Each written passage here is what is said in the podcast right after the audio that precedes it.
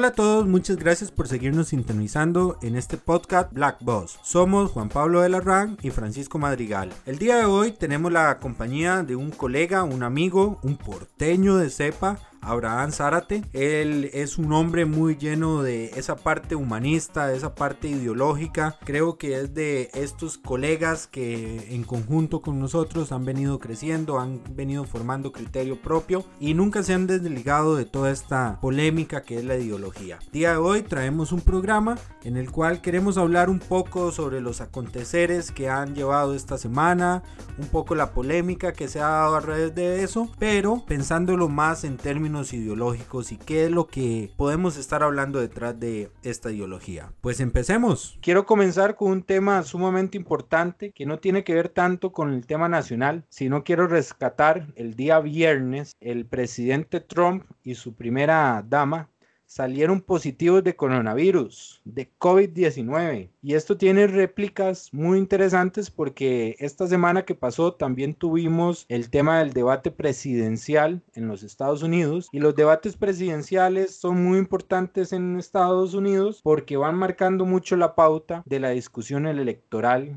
que se va a dar emitiéndose el voto en noviembre de este año.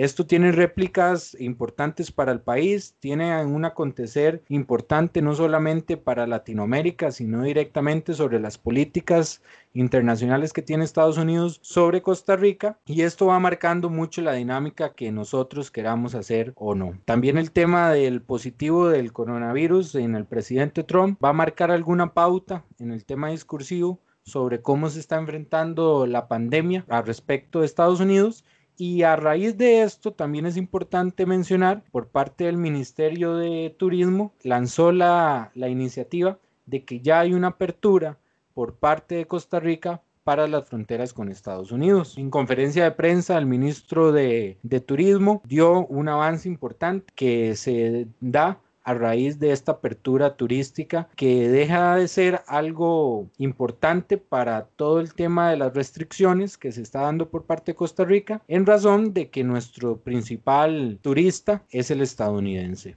Es el gringo el que viene acá a disfrutar de nuestras playas, de nuestra naturaleza, y esto provoca que esta reactivación económica y todos estos términos económicos que hemos venido estando hablando Hola, hola Francisco, un placer estar en este nuevo episodio. Dale la bienvenida a Abraham y estamos listos para hablar un poco de ideologías y de lo que está pasando en nuestra realidad nacional. Como vos bien decís, el tema en Estados Unidos está candente. Los efectos que el presidente Trump haya contraído coronavirus llega en una, en una etapa complicada a pocos días de la elección presidencial, después de uno de los más desastrosos debates electorales que ha habido esa nación, cuál, bueno, eh, fue un hito, fue un hito histórico ese debate porque se, se enseñaron todas las cosas que no hay que hacer en un debate ambos candidatos, uno más que otro, lo replicaron e impusieron su estilo. Pero bueno, eh, hay que ver los efectos electorales que pueda tener este, esta, este, este contagio, ¿verdad? Que, que, afecta, digamos, la imagen del presidente que, algún, que en algún inicio negaba, digamos, de, de la importancia del coronavirus, después eh, minimizó su, su, su, su riesgo. Eh, después, de una u otra manera, fue zigzagueando en las distintas medidas y con respecto fue evolucionando la pandemia y bueno, tenemos al país más contagiado, eh, con mayor muertes, que es Estados Unidos y, bueno, esto es una réplica de tal vez no tomar los criterios científicos tan en serio como eh, se tenían pensado desde algún inicio y como lo, lo hizo el presidente. También hay un asunto nacional que es importante rescatar que va ligado con algunos términos ideológicos que vamos a seguir conversando más adelante que es el tema de los bloqueos. Esto es un tema que nos preocupa a todos, todos nos estamos viendo afectados Creo que todos vamos a estar de acuerdo de que existe un derecho a la libre manifestación, pero que también existe un derecho al libre tránsito, que es parte de la discusión que se pone cada vez que hay nuevos bloqueos y parte de esa discusión de fondo sobre las libertades democráticas que hay en Costa Rica y en todas las otras naciones. Aquí hay que rescatar algunos términos de que la Asamblea Legislativa ya dijo que no va el paquete fiscal que el gobierno está proponiendo. Hay algunos aspectos de nuevos impuestos que podrían manejarse en esta propuesta con la negociación del Fondo Monetario, pero es claro de que ya la propuesta que propuso el gobierno eh, no es la mejor y no va a ser la que se va a aprobar por parte de nuestros representantes.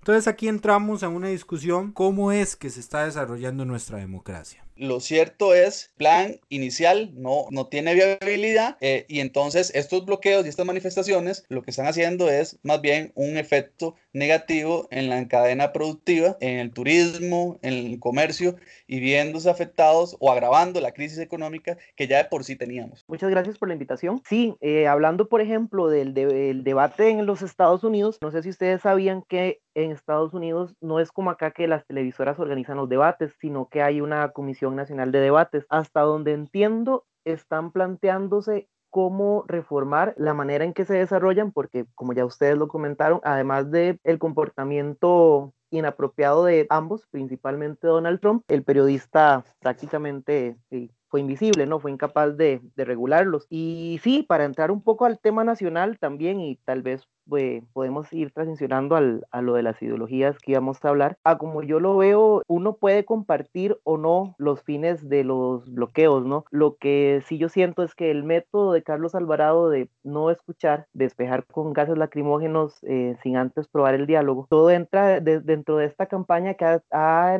enarbolado el gobierno de o me aprueban mis impuestos, que como vos lo dijiste, no se los van a aprobar, o los va a agarrar la hiperinflación y les va a ir peor. Entonces sí, es como una campaña del miedo, ¿no les parece? Pues sí, yo creo que muy bien lo señala Abraham. Esto realmente es una campaña de miedo, pero también tiene mucho que ver con ese desconocimiento y esa polaridad que hay socialmente. Critico fuertemente todo este tipo de bloqueos. Me parece que es un acto completamente más bien antipatriota de parte de los manifestantes. Hay un sector de Costa Rica entre esos voy a mencionar una figura que me ha parecido eh, completamente nefasta en sus apariciones en los medios de comunicación, que es el señor Corrales. Eh, no solamente se ve, él en sí no tiene una respuesta más allá de ese populista que intenta eh, arrancar con furor todas las expresiones más bajas del país. Creo que eso, esos aspectos que tienen que ver con estos populismos que se están dando en Latinoamérica y Costa Rica no deja de estar inmersa en todo este, en esta lógica ideológica. Eh, hay que tomárselas con mucho cuidado.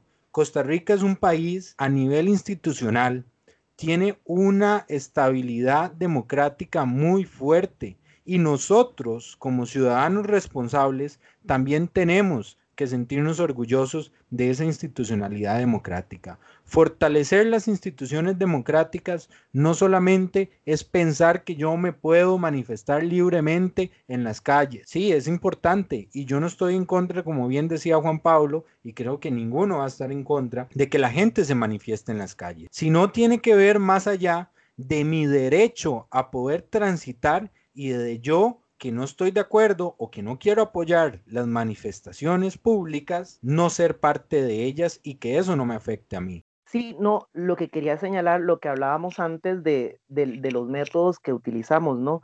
Así como podemos reclamarle a Carlos Alvarado la falta de diálogo y la tal vez la, la forma fuerte en la que ha eh, quitado algunos bloqueos, lo mismo podemos decir de los manifestantes. Eh, quisiera llamar la atención, por ejemplo, hace la semana pasada, la UNA presentó una propuesta de una alternativa para, para reactivar económicamente el país o para la reforma fiscal, etcétera. Digo, cuando nos vamos a, manifestar no es solamente eh, presentar puntos eh, y, pretender que nos atiendan absolutamente todo, sino es que como uno espera una actitud de diálogo del gobierno, quisiera uno también ver manifestantes o acciones colectivas más propositivas, eh, no solamente el hecho de cierro esta calle y escúchenme. Y lo pienso, por ejemplo, los, en, cuanto a los pescadores de Punta Arenas, que, que han tenido una, una, a ver, se han manifestado varias veces por, por su voluntad de querer pescar. Eh, con las técnicas de pesca de Digo, a veces también ellos presentan propuestas y el gobierno no los ha escuchado, entonces nada más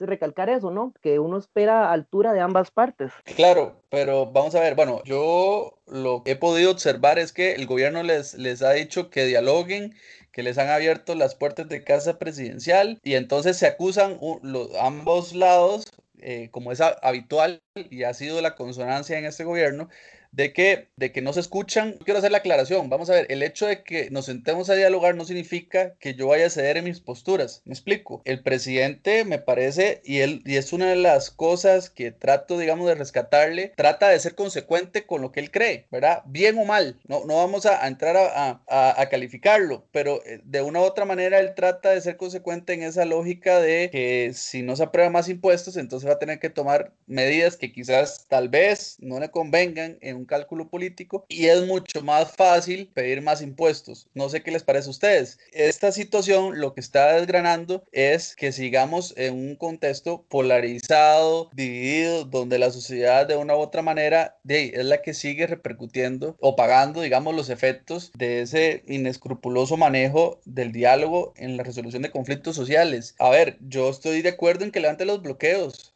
la fuerza pública. Me parece que, ese tipo de acciones donde se empiezan a violentar derechos fundamentales de otras personas, cuántas citas se están perdiendo, cuánta mercadería, eh, cuánto turismo, la imagen del país eh, con esos turistas. Es decir, hay una serie de factores que profundizan mucho más lo que está sucediendo y bueno, esperemos que ojalá las partes lleguen a un buen entendimiento, a que se levanten los bloqueos y que me parece que eh, la Defensoría de los Habitantes o otro tipo de instituciones. Bueno, la Defensoría ha venido, eh, la verdad que, que, ha venido a menos, pero digamos, otro tipo de actores sociales que puedan rentablar el diálogo y bueno, reencauzar un poco, digamos, causas que, que deberían de primar en, en estas situaciones. Eh, pero lo que necesita el país es tener la mesura y paz social para poder, digamos, analizar cuál es la ruta que más nos conviene en estos momentos como país. Y eso nos remite un poco al tema ideológico, lo que señalabas vos, Juan Pablo.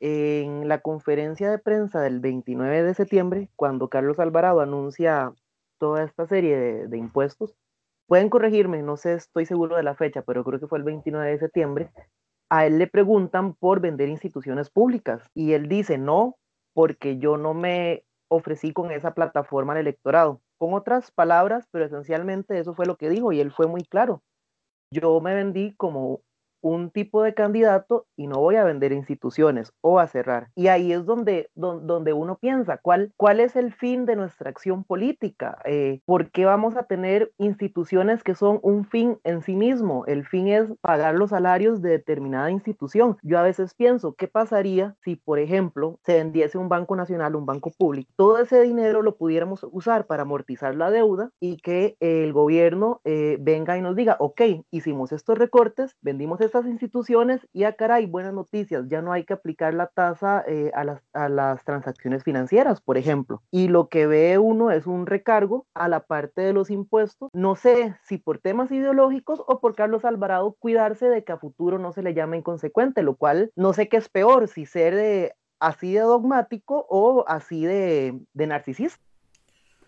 Bueno, hemos hablado bastante sobre lo que está pasando actualmente en Costa Rica. Aquí hay temas de fondo que tenemos que tener cuidado, que como ciudadanos tenemos que tener una reflexión muchísimo más de fondo, porque hay muchas voces que por ahí hablan y que creemos que son las adecuadas y son las que llaman al pueblo. Y abro comillas con esta palabra porque hay que tener cuidado cuando hablamos de pueblo. Aquí hay pesos ideológicos muy fuertes en las palabras, en la forma de hacer, en lo que se está haciendo y aquí está el peor enemigo. Creo que acá en Costa Rica todos somos demócratas de nacimiento, creemos en esta democracia, en esta bonita democracia que nos ha formado como nación y tenemos que seguir fortaleciendo toda esta idea de querer seguir siendo esa fuerte democracia que nos lleva a los mejores lugares del mundo, a las mejores posiciones del mundo, porque eso es Costa Rica, cuando uno sale del país uno se siente orgullo de decir que somos de un país sin ejército, que somos un país que ha apostado por la paz y que ha, apostado mucho por toda esta idea de tener una paz social. Busquemos esa paz social, busquemos realmente cómo crear esos acuerdos y en el ámbito político, a pesar de que el gobierno no está facilitando las cosas, creo que como ciudadanos tenemos que ser lo suficientemente críticos para poder discernir que las voces populares, las voces que ahora están resaltando en tanto en redes sociales, pueden ser no las más adecuadas y que son otras, aquellas, las que realmente deberían estar tomando el norte de nuestro país. Bueno, muchas gracias. Ya hemos llegado a este final de episodio número 4. Síganos escuchándonos, síganos siguiendo en redes sociales. Estamos en Facebook, estamos en Instagram. Síganos escuchando por su plataforma preferida. Estamos en Apple Podcasts, estamos en Spotify, estamos en un montón de otras plataformas donde nos pueden escuchar. Y bueno, esta semana también vamos a tener dos episodios. Prepárense en el próximo porque seguimos candente con todo este término ideológico que en Costa Rica tanto hace falta.